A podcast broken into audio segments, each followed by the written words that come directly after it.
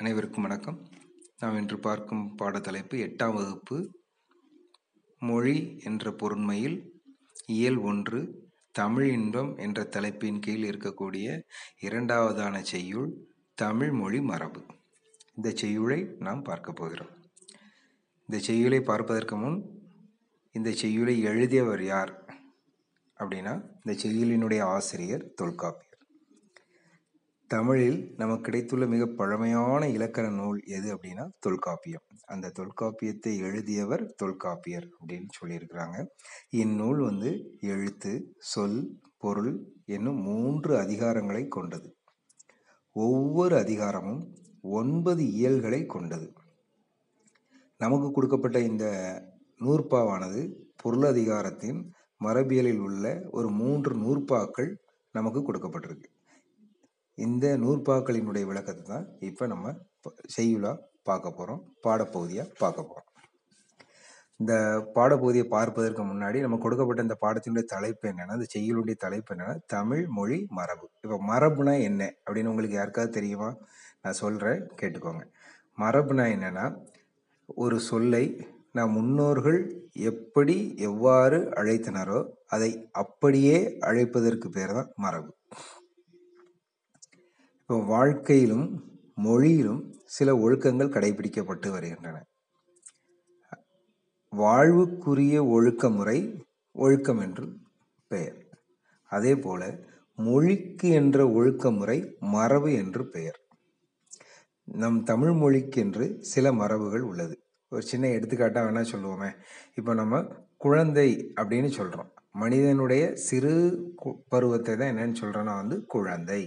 அப்படின்னு சொல்கிறோம் அதே மாதிரி ஒரு மாடு தன்னுடைய குட்டி என்னன்னு சொல்லுதுன்னா கன்று அப்படின்னு நம்ம சொல்கிறோம் ஆனால் எல்லாமே பார்த்தீங்கன்னா அததுக்கு அதனுடைய இளமை பருவம் குழந்தை தான் ஆனால் நம் முன்னோர்கள் வந்து மாடு அப்படின்னா அதுக்கு கன்றுனும் மனிதன் அப்படின்னா அதற்கு குழந்தை என்றும் கோழி அப்படின்னா குஞ்சு என்றும் சொல்லி வைத்துள்ளனர் இதை இப்படியே நாம் இன்று வரை உச்சரித்து கொண்டிருக்கிறோம். இன்னும் தமிழ் மொழி இருக்கும் வரைக்கும் நாம் இந்த வார்த்தையை இவ்வாறு தான் சொல்லி கொண்டிருப்போம். இவ்வாறு காலம் காலமாக முன்னோர்கள் ஒரு சொல்லை எவ்வாறு சொல்லி வைத்தனரோ அந்த சொல்லை அதே பொருளில் அவ்வாறு அழைப்பதற்கு பேர் தான் மரபு.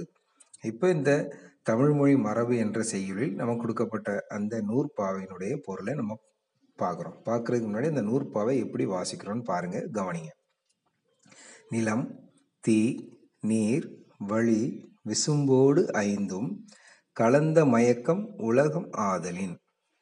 இருதினை ஐம்பால் இயல் நெறி வழாமை திருவில் சொல்லோடு தலால் வேண்டும். மரபு நிலை திரிதல் செய்யிற்கு இல்லை மரபு வழிபட்ட சொல்லின் ஆன மரபுநிலை திரியின் பெரிது பெரிதாகும் அப்படின்னு தொல்காப்பியர் இப்போ சொல்லியிருக்காரு. இதனுடைய பொருளை பார்த்தீங்கன்னா இந்த உலகமானது நிலம் நீர் தீ காற்று வானம் ஆகிய ஐந்தும் கலந்த கலவை. இது ஐம்பூதங்கள்னு நம்ம சொல்லலாம். இவ்வுலகில் தோன்றிய பொருட்கள் அனைத்தும் இந்த ஐம்பூதங்களின் சேர்க்கையால் உருவானவே ஆகும். உலகத்து பொருட்களை இரு திணைகளாகவும் ஐம்பால்களாகவும் பாகுபடுத்தி கூறுதல் தமிழ் மொழியினுடைய இயல்பு. மரபு இரு திணை அப்படின்னா என்னன்னா அதாவது மக்கள் கடவுள் தேவர்கள்.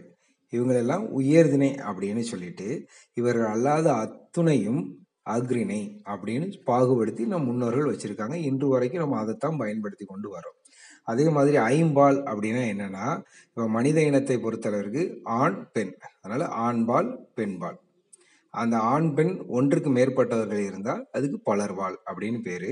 அதே மாதிரி அக்ரிணைக்கு வரும்போது அக்ரிணில ஒருமை இருந்தால் அதுக்கு வந்து ஒன்றன்பால் என்றும் அக்ரிணில ஒன்றுக்கு மேற்பட்ட உயிரினங்களுடைய எண்ணிக்கை அக்ரிணை அப்படின்னு சொல்லிட்டாலே ஒன்றுக்கு மேற்பட்டவையாக இருந்தால் அதற்கு பலவின்பால் அப்படின்னு பால் பாகுபாடை படுத்தி நம் முன்னோர்கள் வழக்கப்படுத்தி வைத்துள்ளனர். இதை இன்று வரை நாம் சொல்லி கொண்டிருப்பது தான் தமிழ் மொழியினுடைய மரபு. இந்த திணை பால் வேறுபாடு அறிந்து இவ்வுலக பொருட்களை நம் முன்னோர் கூறிய சொற்களால் மட்டுமே சொல்லணும். அப்படி மாற்றி சொன்னால் அதனுடைய பொருளானது மாறுபடும். இம்மரபான சொற்களையே தான் நாம் பயன்படுத்தி கொள்ள வேண்டும். இன்னும் வரக்கூடிய காலங்கள்லேயும் காலங்காலமாக நம் தமிழ்மொழி வாழ்ந்து கொண்டு இருக்கக்கூடிய காலம் வரைக்கும் இதை பயன்படுத்துதல் வேண்டும். இந்த தமிழ்மொழி சொற்களை வழங்குவதில் மரபு மாறினால் பொருள் மாறுகிறது. இதை நீங்கள் நல்லா தெரிஞ்சுக்கிடணும். அதாவது தமிழ்மொழி சொற்களை நம்ம பேசும்போது அந்த மரபு மாறினா அதனுடைய பொருள் என்ன செய்யுது மாறுபடுகிறது. அதனால் இப்போ ஒரு அவள் தூரத்தில் நிற்கிற ஒரு பெண்ணை வந்து அவள் அப்படின்னா அங்கே நிற்கிறது ஒரு பெண் அப்படிங்கிறத நம்ம தெரிஞ்சுக்கிறோம். அந்த தூரத்தில் நிற்கிற ஒரு பெண்ணை பற்றி நம்ம அவன் அப்படின்னா அதனுடைய பொருள் என்ன மாறுது? ஒரு பெண் ஆணாக மாற்றப்படுகிறது. இவ்வாறு நாம் என்ன செய்கிறோம் அந்த மரபை மாற்றக்கூடாது மரபை மாற்றாமல் என்ன செய்யணும்? நம்ம பேசணும். அப்படி பேசினால் மரபை மாற்றி பேசினால் அந்த தமிழ் மொழியினுடைய பொருளானது மாறுபடுகிறது என்று தொல்காப்பியர் இந்த செய்யுளில் அழகாக கூறியுள்ளார். மீண்டும் அடுத்த வகுப்பில் சந்திப்போம். நன்றி வணக்கம்.